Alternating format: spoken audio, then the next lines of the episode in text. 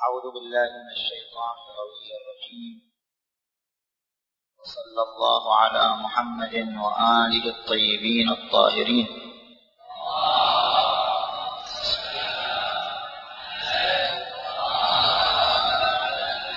بسم الله الرحمن الرحيم. إن الدين عند الله الإسلام. صدق الله العلي العظيم. انطلاقا من الآية المباركة. نتحدث في نقاط ثلاث. النقطة الأولى في بيان ما هو الفرق الجوهري بين الإسلام والكفر. ونذكر في المقام فوارق ثلاثة. الفارق الأول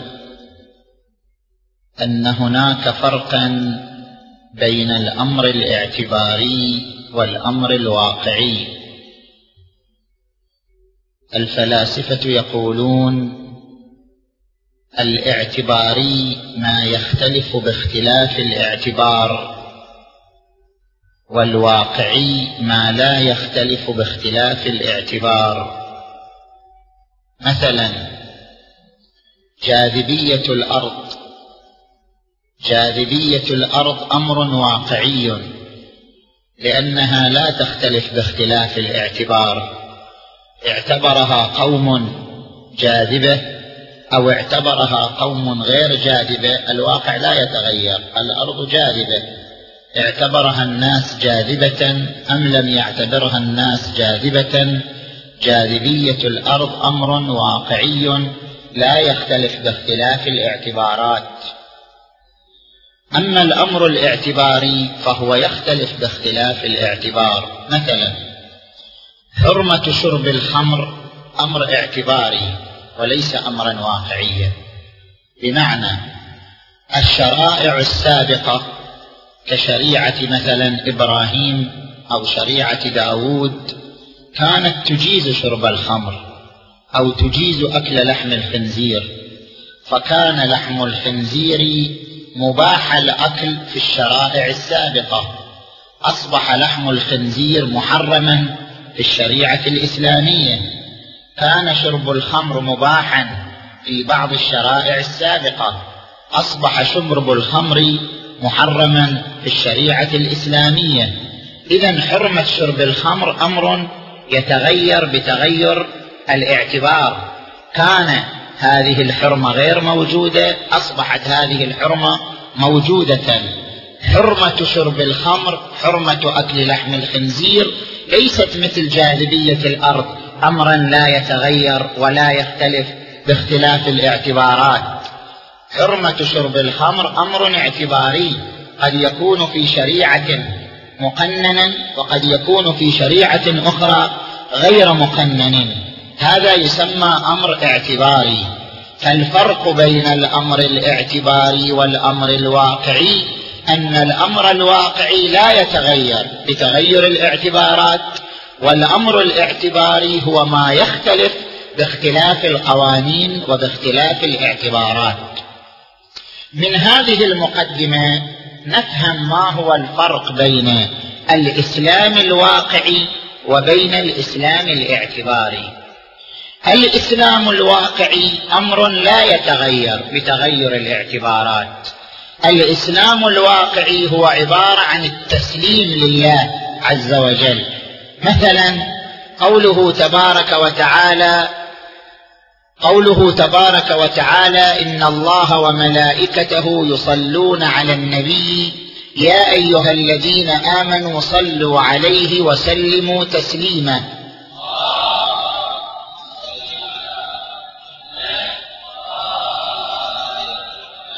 ليس المقصود هنا بقوله وسلموا أن يقول الإنسان صلى الله عليه وآله وسلم لا. المقصود وسلموا يعني وسلموا لأمره. صلوا عليه وسلموا تسليما يعني وسلموا لأمره تسليما. وليس المقصود وسلموا تسليما بأن يقول الشخص سلام عليه أو صلى الله عليه وآله وسلم. المقصود هنا التسليم التسليم للأمر كما في قوله تبارك وتعالى في آية أخرى ما كان الله ما كان لمؤمن ولا مؤمنة إذا قضى الله ورسوله أمرا أن يكون لهم الخيرة من أمرهم. فلا وربك لا يؤمنون حتى يحكموك فيما شجر بينهم. ثم الآية تقول ويسلم تسليما التسليم للنبي بمعنى التسليم لأمره. فالاسلام الواقعي هو عبارة عن التسليم النفسي والإذعان القلبي لله تبارك وتعالى وللنبي المصطفى صلى الله عليه وآله. إني وجهت وجهي وأسلمت أمري للذي فطر السماوات والأرض.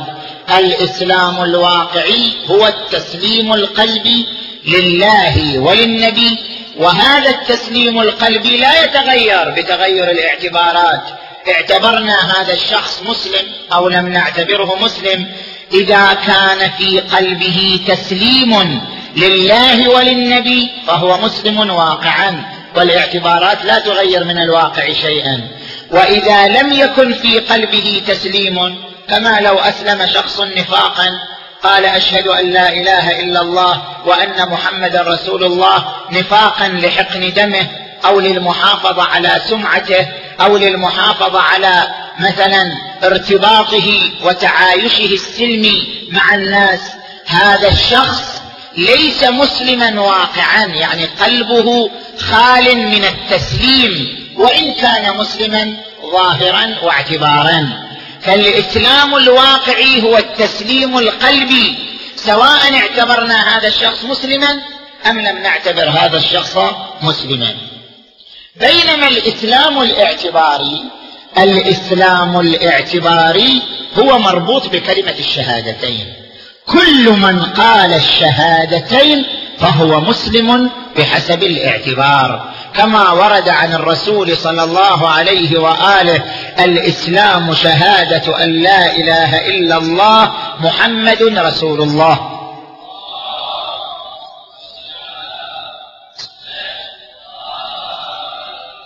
به حقنت الدماء. بمجرد أن يقول هاتين الشهادتين يعتبر دمه حرام. به حقنت الدماء وجرت المناكح بمجرد أن يقول الشهادتين إذا كان امرأة جاز الزواج منها وإذا كان رجلا جاز الزواج منه. جرت المناكح والمواريث فهو وارث ومورث لأنه يقول هاتين الشهادتين.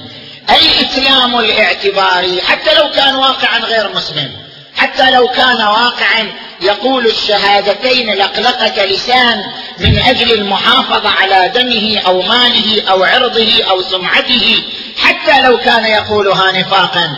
ما دام قد قال الشهادتين ولم نطلع منه على خلاف ذلك فيعتبر مسلما. لاحظ تعبيري فيعتبر مسلما. يعني هذا إسلام شنو؟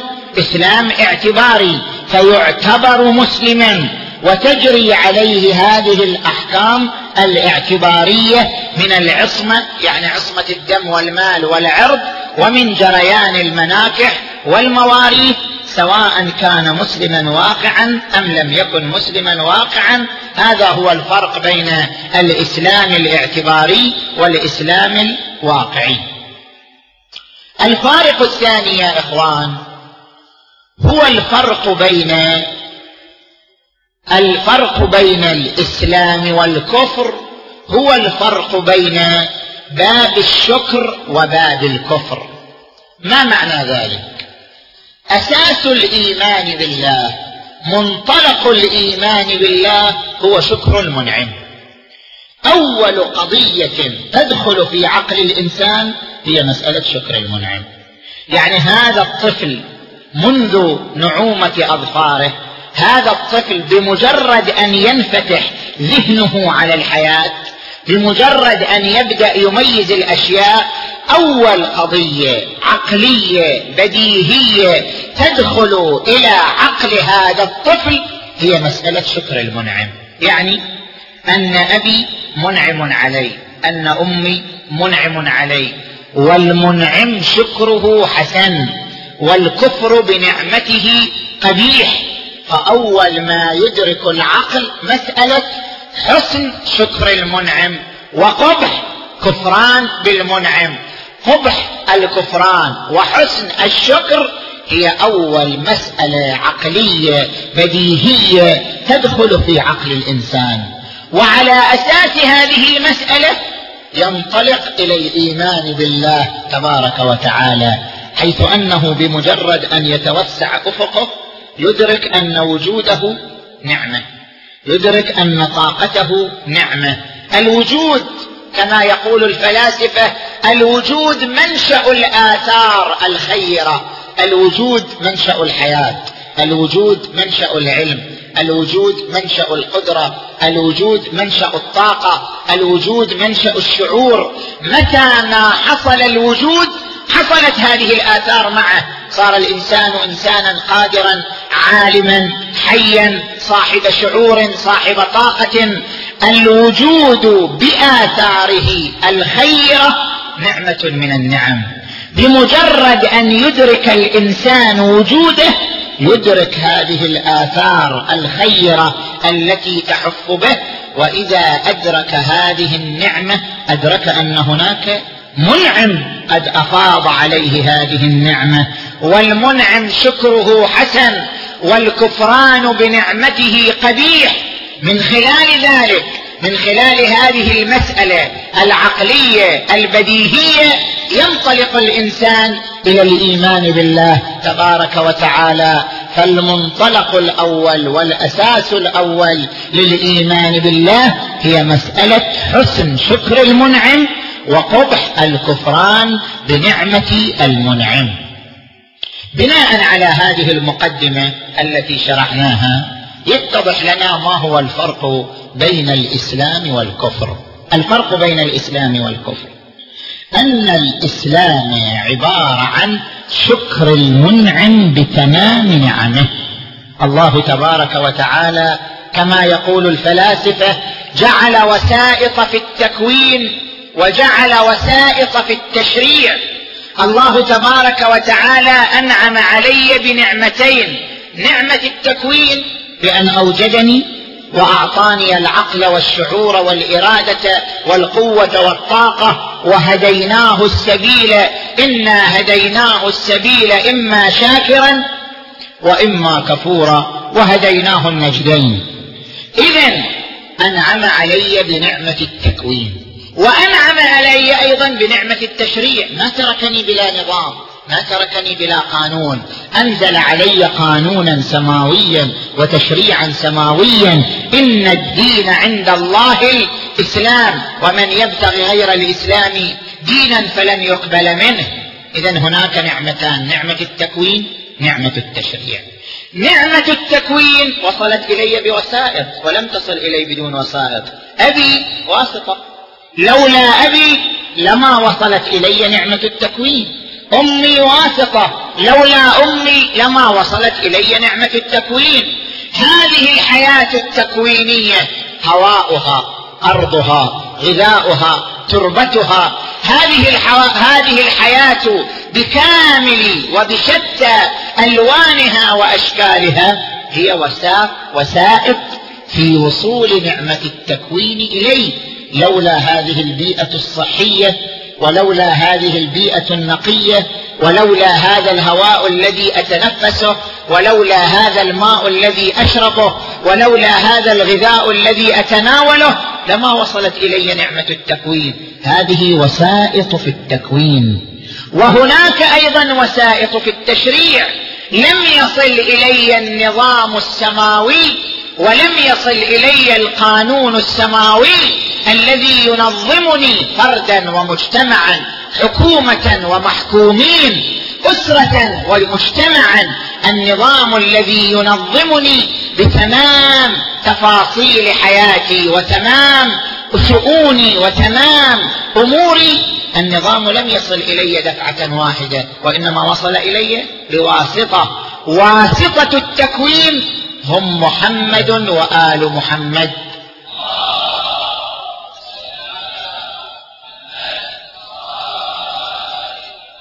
إن الله اصطفى آدم ونوحا وآل إبراهيم وآل عمران على العالمين. اصطفاهم لماذا؟ لكي يكونوا واسطة التشريع. إن الله اصطفى آدم ونوحا وآل إبراهيم وآل عمران على العالمين. هؤلاء هل هم عوائل متفرقة أم هم عائلة واحدة؟ هم عائلة واحدة. ذرية بعضها من بعض واتصلت هذه الذرية المباركة بالنبي الأعظم صلى الله عليه وآله فهو القائل لم يزل الله ينقلني من أصلاب الطاهرين وأرحام المطهرات إلى أن أخرجني إلى عالمكم هذا لم ينجسني دنس الجاهلية أو لم تنجسني ادناس الجاهلية. والله تبارك وتعالى يبين هذه الذرية الطاهرة التسلسل الزكي المبارك من آدم ونوح وإبراهيم وآل عمران إلى أن وصل التسلسل إلى النطفة الطاهرة إلى محمد صلى الله عليه وآله. يبين ذلك هو الذي يراك حين تقوم وتقلبك في الساجدين كان يتقلب من طور إلى طور حتى جاء من هذين الأبوين الطاهرين الكريمين عبد الله وآمنة رضي الله تعالى عنهما وامتدت هذه الذرية الطاهرة إلى أهل البيت من بعده. إنما يريد الله ليذهب عنكم الرجس أهل البيت ويطهركم تطهيرا. وأنت تقرأ في زيارة الحسين أشهد أنك كنت نورا في الأصلاب الشامخة والأرحام المطهرة. لم تنجسك الجاهلية بأنجاسها ولم تلبسك من مدلهمات ثيابها. إلى أن وصلت هذه الذرية الطاهرة الزكية إلى القائم المنتظر عجل الله تعالى فرجه الشريف. صلوا على محمد وآل محمد.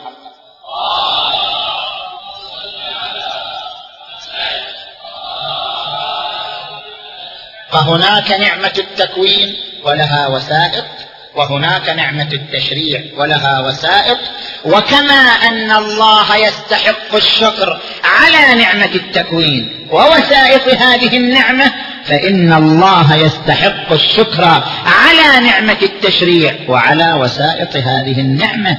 فعندما أؤمن بنعمة التشريع وأؤمن بوسائط نعمة التشريع وهم محمد وأهل بيته.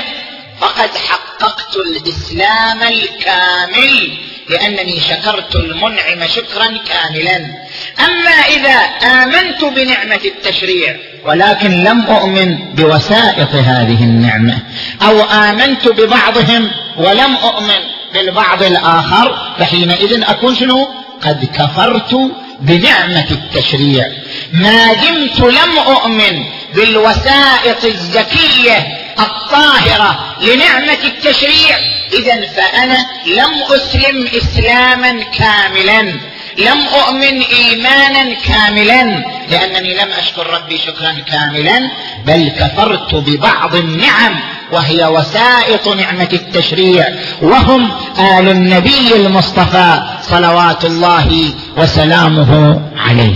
صلوا على محمد وآل محمد.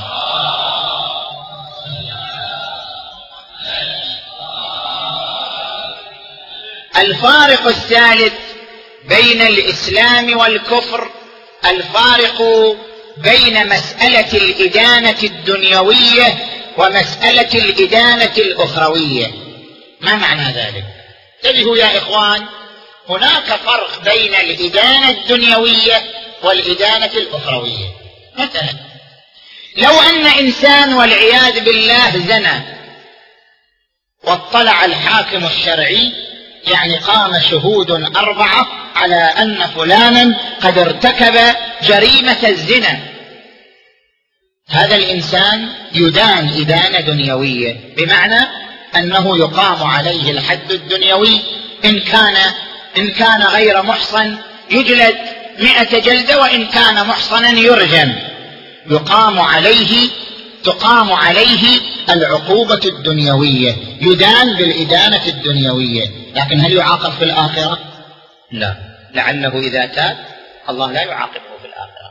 بمجرد أن يتوب لا يعاقبه الله في الآخرة. إن الله لا يغفر أن يشرك به ويغفر ما دون ذلك لمن يشاء. يا عبادي الذين أسرفوا على أنفسهم لا تقنطوا من رحمة الله. إن الله يغفر الذنوب جميعا. إنه هو الغفور الرحيم.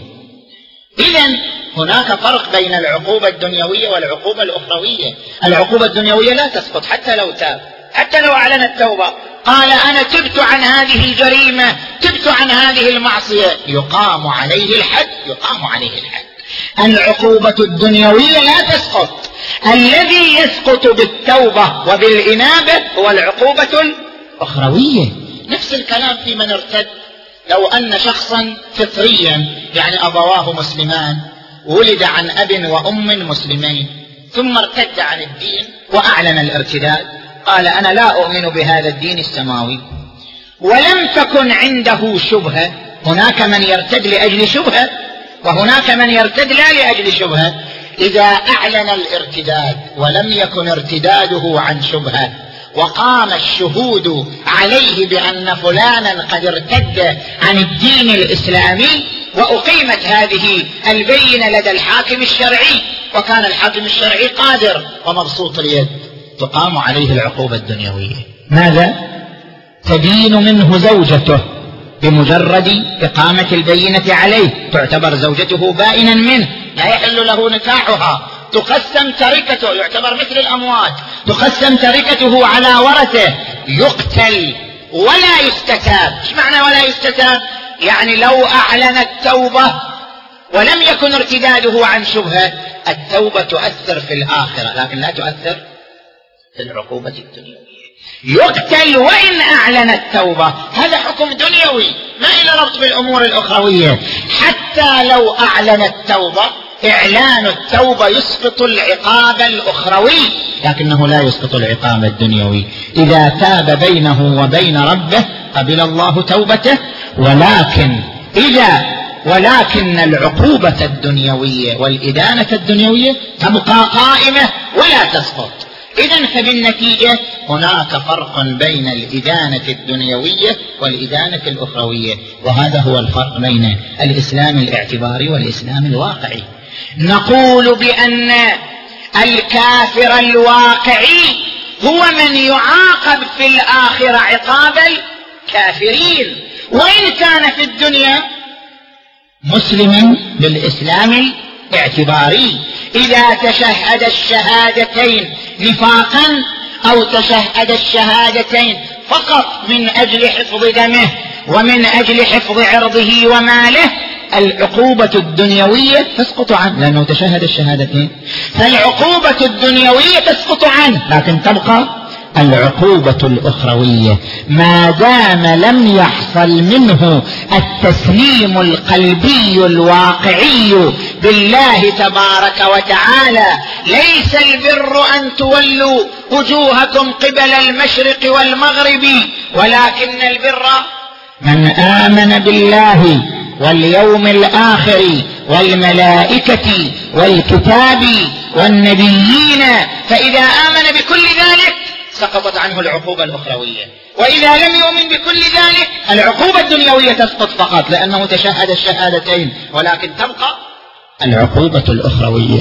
هذه فوارق ثلاثة بين الإسلام والكفر أردنا إيضاحها. نأتي إلى النقطة الثانية. صلوا على محمد وآل محمد.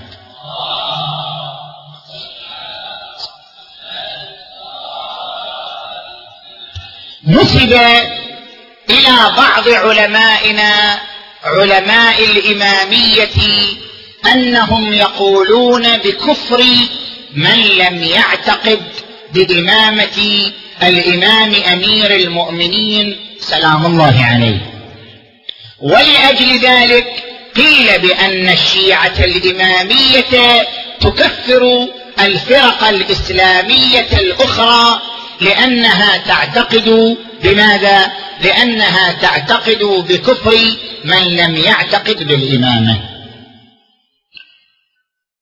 هذا القول نسب إلى الشيخ المحقق الفقيه الكبير الشيخ يوسف صاحب الحدائق قدس سره.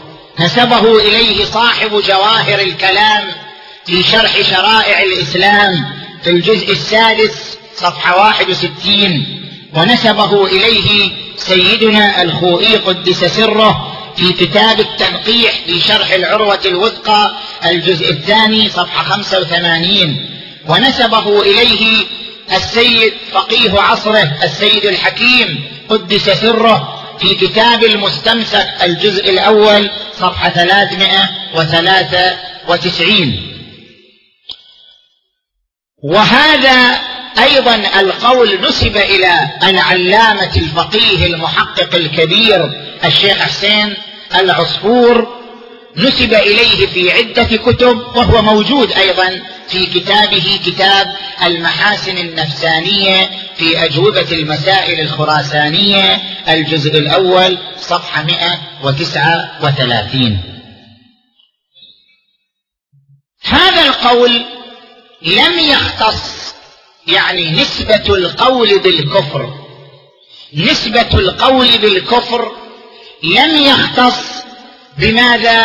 بالعلماء الأخباريين من الشيعة. بل نسب حتى لبعض العلماء الأصوليين من الشيعة كالسيد المرتضى علم الهدى قدس سره. بل ذكر الشيخ صاحب الحدائق الشيخ يوسف قدس سره أن مشهور علمائنا المتقدمين يقولون بكفر من لم يعتقد بإمامة الإمام أمير المؤمنين سلام الله عليه. وقد نسبه الشيخ الفقيه الشيخ حسين آل عصفور في كتاب المحاسن في الجزء والصفحة التي قرأناها نسبه إلى الشيخ يوسف وقال موجود في كتابه الشهاب الثاقب وأنا راجعت الكتاب أيضا ووجدت النسبة كما ذكر في كتاب الشيخ يوسف العصفور وهو كتاب الشهاب الثاقب. ونسب إلى الحر العاملي صاحب الوسائل في نفس هذا الكتاب وغيرهم من العلماء. علماء الشيعة سواء كانوا من الأخباريين أم من الأصوليين الذين نسب إليهم القول بكفر من لم يعتقد بإمامة الإمام أمير المؤمنين سلام الله عليه يحمل كلامهم كما ذكر سيدنا الخوئي قدس سره في كتاب التنقيح في الجزء والصفحة اللتين أشرنا إليهما يحمل كلامهم على إرادة الكفر الواقعي لا على إرادة الكفر الاعتباري. فهم يرون كل من لم يعتقد بإمامة علي عليه السلام إذا كان متشهدا بالشهادتين يرونه مسلما اسلاما اعتباريا وتجري عليه الأحكام الاعتبارية للإسلام. وإن كانوا قد يقولون بكفره الواقعي بما بينا الفوارق الثلاثة على طبق الفوارق الثلاثة التي شرحناها بين الإسلام الاعتباري وبين الكفر أو الإسلام الواقعي فراجع ما ذكرناه في النقطة الأولى. نجي إلى النقطة الثالثة. صلوا على محمد وآله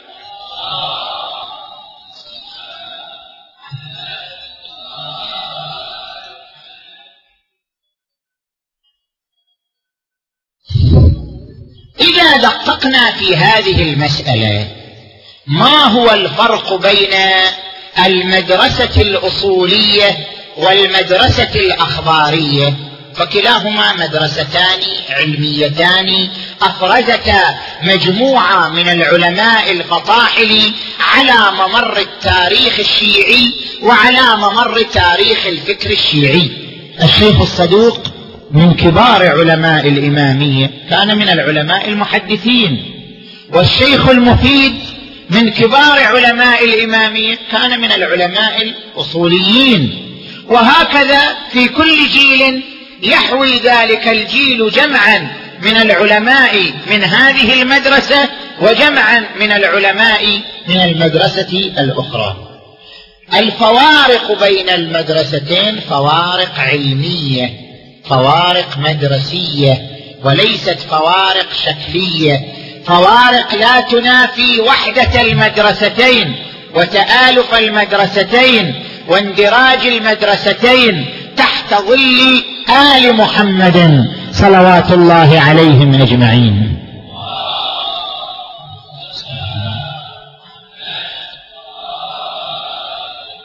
وأنا أشير إلى الفوارق باختصار الفوارق المدرسية. الفارق الأول مسألة حجية ظواهر الكتاب. المدرسة الأصولية تقول ظاهر القرآن حجة. ما لم تأت رواية معتبرة عن أهل البيت على خلافه. إذا جاءتنا آية قرآنية وكانت ظاهرة في معنى من المعاني نعمل بهذا الظاهر ما لم ترد علينا رواية معتبرة من قبل أهل البيت تفسر هذا الظاهر أو تقيده أو تخصصه. المدرسة الأخبارية تقول لا ظواهر القرآن ليست بحجة. إن كانت هناك رواية معتبرة عن أهل البيت توضح ما هو المراد من الآية عملنا بالرواية. وإلا فإذا لم ترد آية معتبرة عن أهل البيت في توضيح المراد من الآية فنحن نتوقف عن العمل بالآية لأن ظواهر القرآن لا يعرف ما هو المقصود والمراد الجدي منها إلا أهل البيت صلوات الله وسلامه عليهم أجمعين فما لم ترد رواية مفسرة نتوقف عن العمل بالآية المباركة. هذا هو الفارق الأول. الفارق الثاني بين المدرستين هو مسألة الاحتياط أو البراءة في الشبهات الحكمية التحريمية. أمثل لك بمثال. مثلا التدخين. إحنا ما ندري التدخين لم يرد فيه نص لا من الكتاب ولا من السنة. وافترضنا أن التدخين يضر ببعض البشر ولا يضر بالبعض الآخر فرضا يعني. حينئذ هذه شبهة تسمى شبهة حكمية تحريمية. شبهة حكمية تحريمية. لا ندري ما هو حكم التدخين. هذه تسمى شبهة حكمية. لا ندري هل التدخين حرام أم حلال. تسمى شبهة تحريمية. شبهة حكمية تحريمية.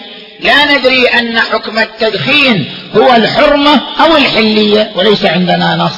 لا من الكتاب ولا من السنة. نرجع إليه. فماذا فبماذا يحكم العقل في المقام؟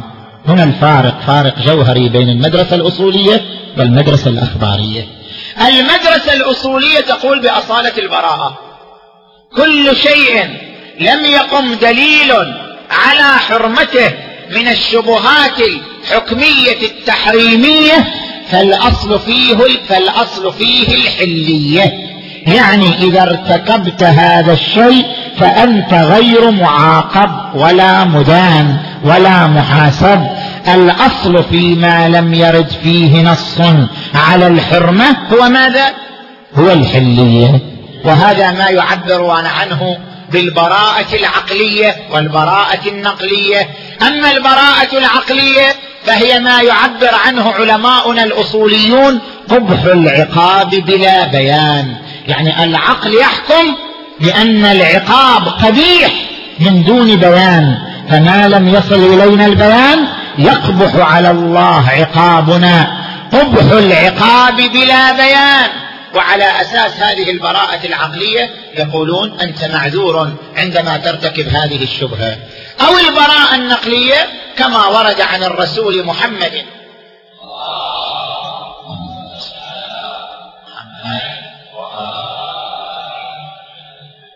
رفع عن أمتي تسعة ما استكرهوا عليه وما لا يطيقون وإلى وإلى وقال وما لا يعلمون. رفع عن أمتي ما لا يعلمون ما لم يصلهم البيان فهو مرفوع عنهم. هذا نظر المدرسة الأصولية. المدرسة الأخبارية تقول لا ما لم يرد فيه نص بالحلية كل ما لم يرد فيه نص بالحلية فالموقف الشرعي فيه هو التوقف.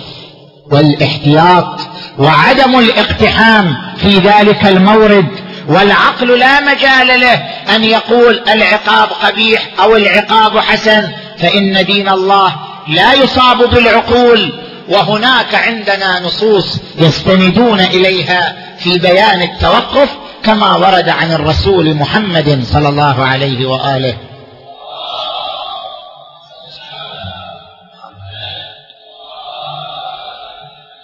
حلال بين. إنما الأمور ثلاثة. حلال بين وحرام بين وشبهات بين ذلك. فمن توقف في الشبهات نجا من المحرمات. ومن حام حول الحمى أوشك أن يقع فيه. وكما ورد عنه صلى الله عليه وآله أخوك دينك فاحتط لدينك اذا هذا هو الفارق الثاني وإن كان بعض حتى بعض علمائنا الأصوليين يفرق بين البراءة العقلية والبراءة النقلية. كالإمام السيد الصدر قدس سره الشريف كان يقول بمقاله الأخباريين في البراءة العقلية يعني ما في براءة عقلية ولكنه يقول بمقالة الأصوليين في البراءة النقلية فيفصل بين البراءتين على الخلاف العلمي المدون في كتب الأصول في هذه المسألة. الفارق الثالث والمهم بين المدرستين حجية الإجماع والعقل. كلا المدرستين متفقتان على أن مصادر التشريع مصدران الكتاب والسنة. يعني السنة النبوية والسنة المعصومية الأحاديث الواردة عن أهل البيت صلوات الله وسلامه عليهم أجمعين. إنما الكلام في مصدرين آخرين وهما العقل والإجماع. هل العقل حجة في مجال التشريع أم لا؟ هل إجماع الفقهاء حجة في مجال التشريع أم لا؟ المدرسة الأخبارية تقول العقل لا مجال لاعتباره حجة في مقام استنباط الحكم الشرعي.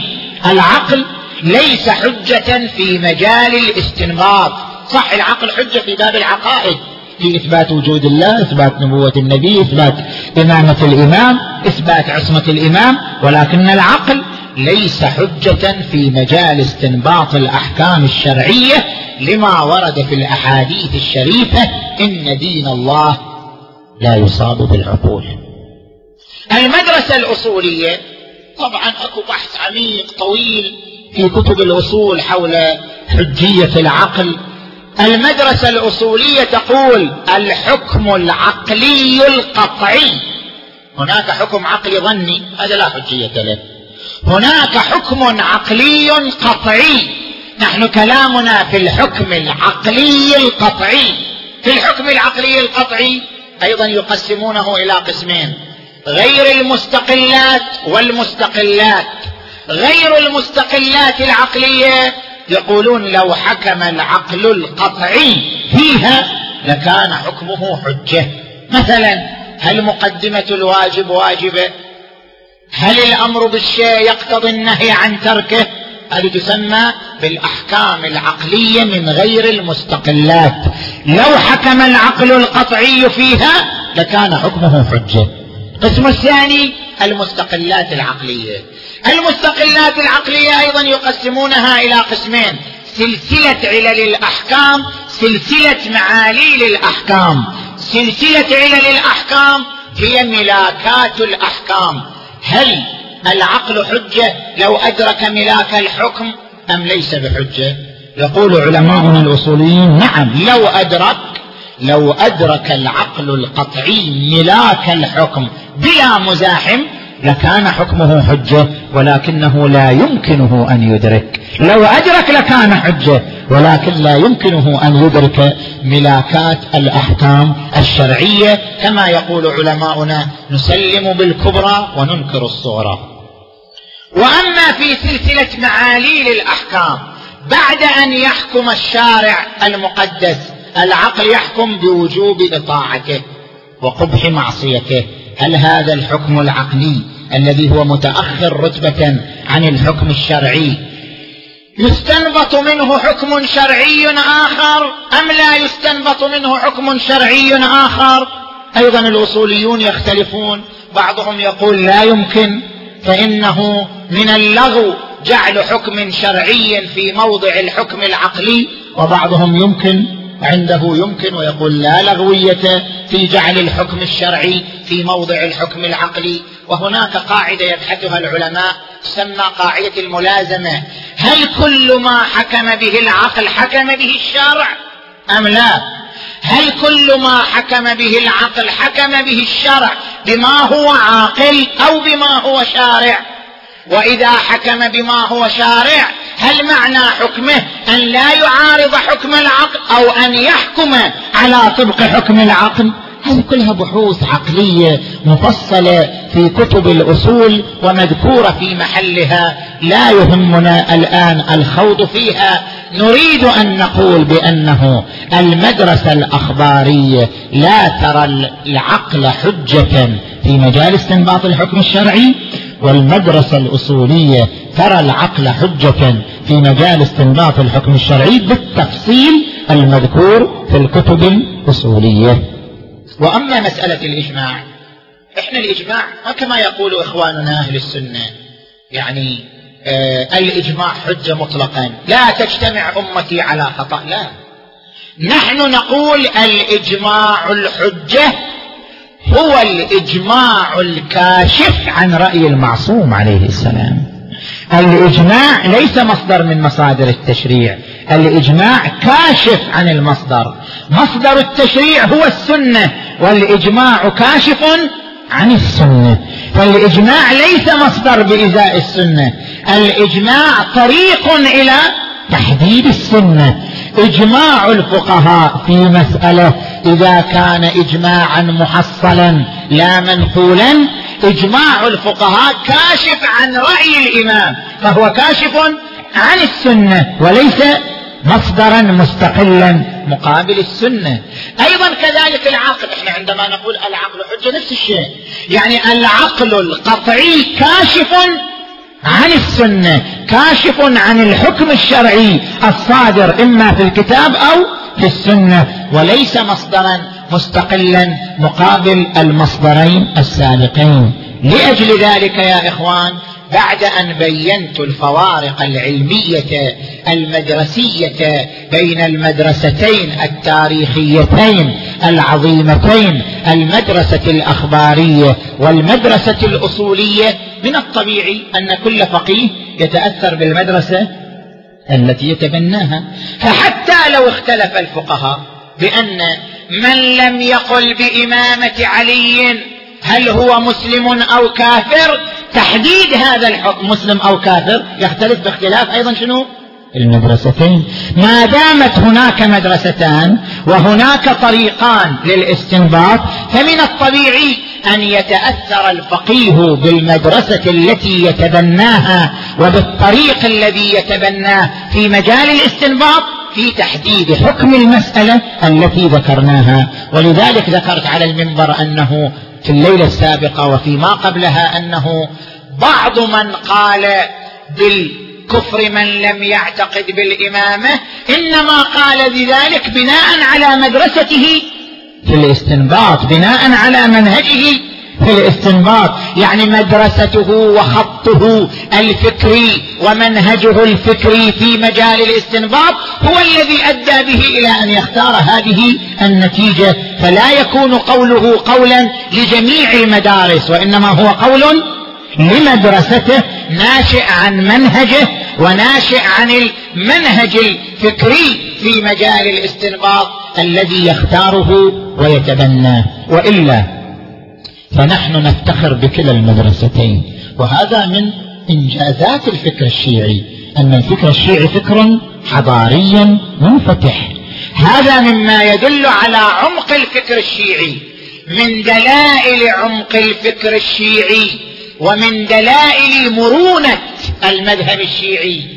ومن دلائل موضوعية المذهب الشيعي موضوعية هذا المذهب مرونة هذا المذهب عمق هذا المذهب أصالة هذا المذهب هي التي جعلت الباب مفتوحا للاجتهادات المختلفة وجعلت الباب مفتوحا للآراء المتعددة وهي التي أفرزت المدارس الفكرية المتعددة في صميم هذا المذهب وفي تاريخ هذا المذهب.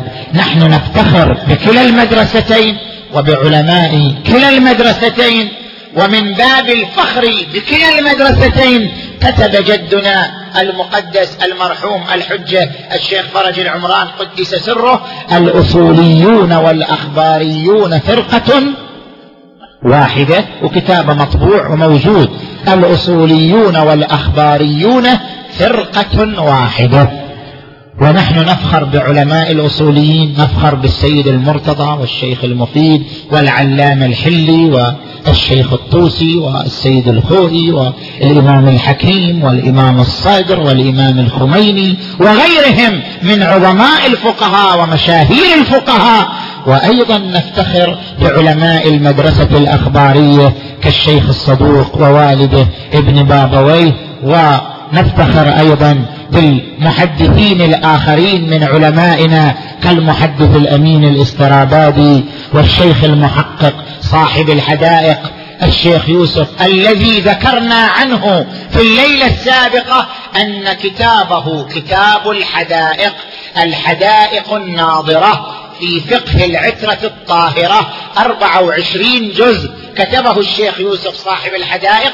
إلى الآن هذا الكتاب مع أنه كتب من قرون إلى الآن هذا الكتاب ما زال يخدم؟ الحوزة إلى الآن لا يستغني فقيه ولا أستاذ ولا طالب علم في الحوزة العلمية عن قراءة كتاب الحدائق الناظرة في فقه العترة الطاهرة للعلامة المحقق الشيخ يوسف صاحب الحدائق قدس سره الشريف. ونفتخر أيضا بالعلامة المحقق وهو أحد أجدادنا العلامة المحقق الشيخ حسين آل عصفور قدس سره. وهو المرجع المعروف لدى كثير من شيعة الخليج ولدى كثير من شيعة العراق وشيعة إيران حيث كان إماما مقدسا زاهدا عابدا ورعا متضلعا في الفقه والحديث. في زمانه نحن نفتخر بعلماء كلا المدرستين وبفضاحل كلا المدرستين وهذا فخر واعتزاز بمذهبنا مذهب محمد وآل محمد. جعلنا الله وإياكم من السائرين على خطاهم ومن المهتدين بهداهم ومن المتنفسين بأنفاسهم ومن المستنيرين بأنوارهم ومن المستظلين بظلالهم ومن السائرين على خطهم في الدنيا. والمشمولين بشفاعتهم ورضاهم في الآخرة. بسم الله الرحمن الرحيم. أمن يجيب المضطر إذا دعاه. أمن يجيب المضطر إذا دعاه. أمن يجيب المضطر إذا دعاه. أمن يجيب المضطر إذا دعاه. أمن يجيب المضطر إذا دعاه.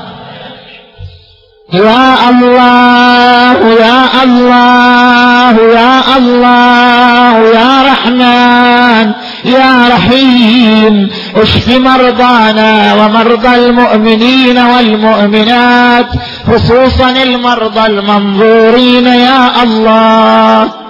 واقض حوائجنا وحوائجهم وحوائج المؤمنين والمؤمنات يا الله. اللهم انصر الإسلام والمسلمين واخذل الكفر والمنافقين واحفظ بلاد المسلمين يا رب العالمين. واكشف هذه الغمة عن هذه الأمة وعجل فرج وليك وابن أوليائك يا أكرم الأكرمين. اللهم صل على محمد وآل محمد. اللهم كن لوليك الحجة بن الحسن. صلواتك عليه وعلى آبا في هذه وفي كل وليا وقائدا ودليلا حتى تسكنه أرضك وتمتعه فيها طويلا وهب لنا رأفته ودعاءه بحقه وبحق آبائه الطاهرين صلواتك عليهم أجمعين. اللهم وارحم أمواتنا وأموات المؤمنين والمؤمنات وإلى روح العلامة المقدس. الشيخ منصور البيات والحجة المقدس الجد الشيخ فرج العمران وأرواح علمائنا وأرواح المؤمنين والمؤمنات. رحم الله من يقرأ لهم الفاتحة تسبقها الصلوات.